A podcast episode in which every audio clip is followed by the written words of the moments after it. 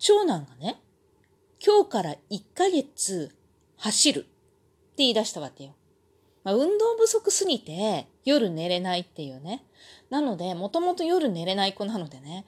だから、1ヶ月走るから付き合ってくれっていうわけ。1ヶ月だよ。で、1ヶ月走り切れたら、毎日ね。おじいちゃんが2000円くれるんだって。へえ。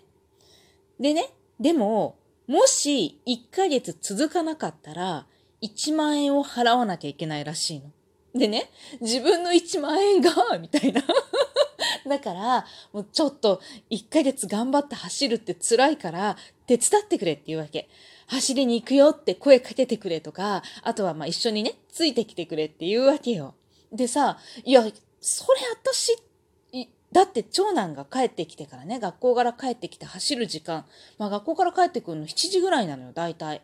でさ、その7時から走るっていうわけ。7時ってさ、私べらぼうに忙しくないって思って、え、その時間に20分から1時間、だんだんだんだんね、こう伸ばしていってっていうわけよ。20分から1時間走る。20分から1時間7時から取られたら、え、私、すごい困るよ、みたいなさ。っていうのをね、話し合って、頼むよ。だってね、達成できなかった1万円はお母さんに行くんだよっていうわけ。手伝ってくれた人が達成できなかった時の1万円はもらえるんだって。っていう、そういうシステム、システムっていうか、条件をおじいちゃんと話して作ったらしいのよ。自分が1ヶ月走ることを続けられるためにね。で、そのさ、1ヶ月頑張れ毎日走るんだよっていうのを私がやったらさ、私にメリット何もなくない？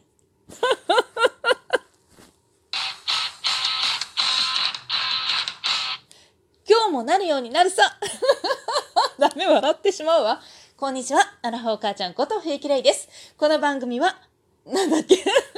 私、冬木玲が日々思うことを本の朗読や感想など気ままに配信している雑多な番組です。今日はダメだった。っていうかさ、そう、おかしいでしょ？私、一生懸命手伝って、1万円ないじゃん、みたいな。で、それをね、一生懸命お母さんだって、1万円が、その達成できなかった1万円はお母さんに行くんだよ。だからね、手伝ってよっていう長男の発想、おかしくない？いや、手伝うけどさ。でね、今日早速行ってきたわけよ。ね、私もね、毎日7時からね、20分から1時間走らされたらさ、私の体力は持たないし、いやもう、それじゃなくても最近さ、夜、もう持たなくて寝ちゃうわけよ。ほとんど。なのに、7時から走ったらさ、もうダメだよね。ね、夜は寝るわ、朝は起きないわ、みたいな、とんでもないことになるじゃんと思ってね。というわけで、まあ、他の兄弟に割り振ったわけよ。旦那が一番実は走ってほしいんだけど、一番頑固で走らないやつが旦那なんだよね。で、そこを説得するのちょっとめんどくさいので 兄弟に、いつ手伝う？月火水木金土日みたいな。で、手伝った人には、いや、達成できなかった1万円がね、は、えー、手伝ってくれた人に均等に割り振るよっていうことにしたわけ。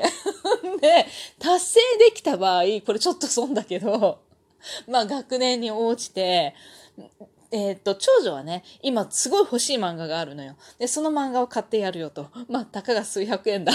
で、ちょ、えー、次男は今、欲しい折り紙の本があるのよ。それ数千円するのよね。で、それを、まあ、うちの洗面所を、うち4つあるんだけど、洗面所ね。その洗面所を毎週きれいにするっていうのを達成して、毎週毎週やったら、1週に100円もらえるわけ。で、そこに、えー、100円を足してやるよと。1週間、うんと決められた、担当した日、ちゃんと付き合うことができたら、担当してない日はね、ちょ、実は次男にもちょっと走ってほしくってね。なので、担当してない日は5分でもいいから付き合えと。で、それを、まあ、塾のある日以外は毎日やり、自分の担当した日はお兄ちゃんが走る時間分一緒に付き合って走ると。それを担当した、それを達成したら週に100円やるよと。で、次女は、まあ、喜んで走るのよ。なので、次女は、まあ、自分が、な担当できる日は付き合ってくれと。というわけでみんなに割り振ったわけ。なので私がどうしても絶対に行かなければならなくなるのは週3日。なので、週3日私は走らなければならないと、長男について。で、まあ、ちょっとね、あの、体力的な問題で、さすがに中学3年生の男の子について走るっていうのはもう無理なのよ、私。だってそもそも外に出てないのよ、私。でもそもそも、もともとインドアで外に出ないのよ。で、そこに、このコロナ期間でさらに外に出てないのよ。で、も、無理なのよ。走るということが。でも思ってね。でもこの走るということができないっていうのはもう絶対こう致命的健康上の問題でね、致命的だなと思うのでね、まあちょっと週3日ついていくよと思うんだけど、私のメリットは何よって思って体重を測ってみた。そしたら驚くべきことが 私ね、子供の頃から、まあ、成長期は別としてよ、ある大体高校ぐらいで身長も体重も確定するじゃない？女の子はね。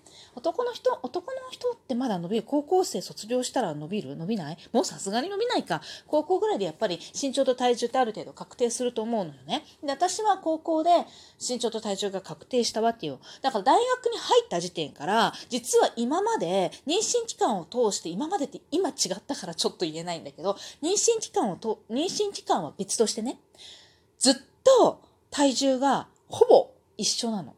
まあ、大体、1、2キロ前後したことはあっても、自分のベスト体重ってあるのよ。なんかその体重だと自分が一番調子いいなみたいな体重。その体重をずーっとキープしてたんだよね。せいぜいまあ1、2キロよ、変わっても。っていうのを、だから20、20、30年はちょっと言い過ぎだな。に、いやもうでも30年近くよ。いや、30年近くよ。私は、いや、嘘だ。それは嘘だ。それは嘘だ。20年以上。え？大学入る時って19だよね。20と考えて、いや、25年くらいは、私、その体重をずっとキープしてたの。で、これ別にダイエットしてたりとか、なんか運動してたりとか、うんぬかんぬとそういうこと一切やってないんだけれども、なんかね、体重上下しないのよ、私。体質なんだと思う。すごい食べてたんだけど、バイキングとかって行くと3人前ぐらい食べるよねって言われてたから バイキング行ったら、なんか、もったいないから食べるっていう感覚じゃないのよ。あの普通に食べたいだけ食べる ので、すごい食べる。でもよく食べる人っていう認識が多分周りの人はみんな持ってると思うのよ。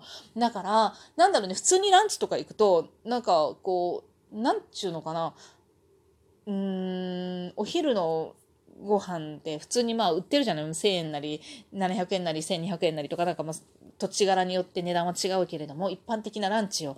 で行くとさ、なんかお腹すくきっかけにしかならないみたいな時が結構あったんだよね。今はまあそれでまあいいかなみたいな腹七分目とかでまあそんなもんにしておきようっていう感じなんだけれども、でも、まあせいぜいその30代半ばぐらいまでとかって、え？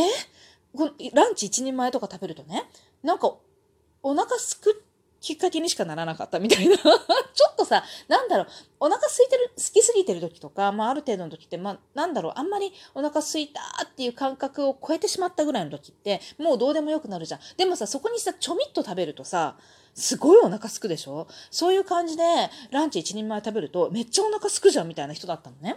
だから、からすごい食べるんだけど、じゃあめちゃめちゃ動いてたかっていうと、だから特にスポーツとかは一切してないの。普通に生きてるだけなの。日常をね。だけれども、体重が上下することっていうのはほとんどなかったんだよね。だけど、まあ、ちょっとね、1、2キロ増えても、夜ぐちゃぐちゃぐちゃぐちゃ食べてるのやめちゃえば元に戻るみたいな、すぐにね。っていうような感じだったから、なん、なんていうのかな。体重あまり気にしたことがなかったの。で、たまにポツッと測るんだけど、やっぱり変わんないのよ。で、ある時ずっと体重計をね、ちょっといいやつを買った結婚した時に、で、洗面所の前に落ちたから毎日測ってたんだけど、やっぱり変わってないのよ。で、だから今もね、いや、自分でやっぱちょっと太ってんだって 思ってたの、この2年間で。なんか、だけど、体重変わらないっていう意識がすごい自分の中にあったから、まあまあ1、2キロぐらい増えたかなって思ってたら、いや、とんでもなかったですね。あの、着てた服はね、着れてんのよ。だから、いや、でもちょっときついなって思う 思ってたので、えー、みたいな。えー、みたいな。人生初よねみたいな。だから、妊娠した時に体重って増えるじゃん。7キロとか、まあ私結構増えたので、うん、まあ、9キロぐらいとかね、増えたりとかしたことがあったんだけれども、それぐらいだったんだよね、体重の変動って。今回は、5キロ増えてたね。なので、この5キロを戻す。あ、戻るかもしんないよね、1ヶ月走れば。週に3日？週に3日？全く出てなかった人が、週に3日外に出て20分ないし1時間走るって言うからさ、それについて、ついていくっていうか、まあ私はね、歩いてちょっと様子見ながら からなんだけれども、でもそれでまあ外に出るようになれば戻るかもしれないっていう 基本的観測。あとさ、今まで動いてないとは言っても、家の中でさ、子供を抱っこした状態で掃除機かけたり洗濯したりとかいろいろおんぶとかね、した状態でそういうことずっとやってて、確かに座って何かをしている、座っている時間っていうのが、実はなかったんだよね。だけれども、今すごいあるわけよ。こうやって今喋ってる間も座ってるし、なんだったらもう一日の半分ぐらい座ってんじゃないの私みたいな感じで。なので、それをね、もっと立って動いてテキパキいろんなことしろっていう感じだなと思ったんだけれども まあメリットは、そう、痩せる。多分。っていうことをね。で、あわよくば、数千円が手に入ると。っていうことで、私の長男と一緒に走るメリットは、痩せる。っていうことにする。体重はね、元に戻したいね。びっくりした。だって、そうよね。動いてなかったら、食べてるだけなら太るよね。昔と違ってね、それぐらい、ま、子育ても楽になったっていうことよね。というわけで今日は尻切れトンボにならないうちに終わっておこうかなと思います。またね